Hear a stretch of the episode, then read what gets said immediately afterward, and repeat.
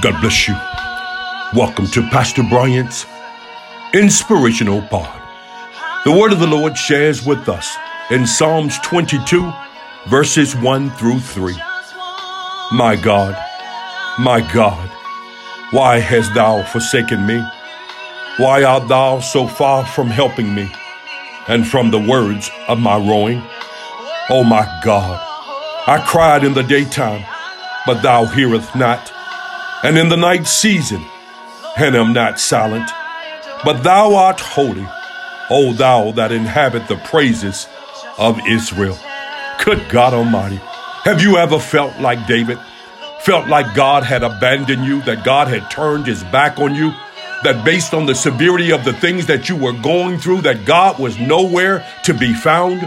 Look, I've come to encourage you and to remind you today that we have a God that has promised that He will never leave us, nor will He ever forsake us. I've come to share with you on this Good Friday, also derived from the term God's Friday. The word good also comes from the word holy, which simply means that this is God's Holy Friday. I've come to share with you and to remind you that every day is God's holy day.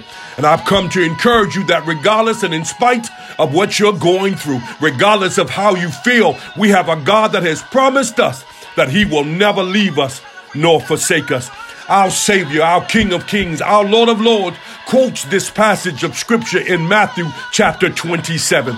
Now, I won't get into debates as to why he quoted.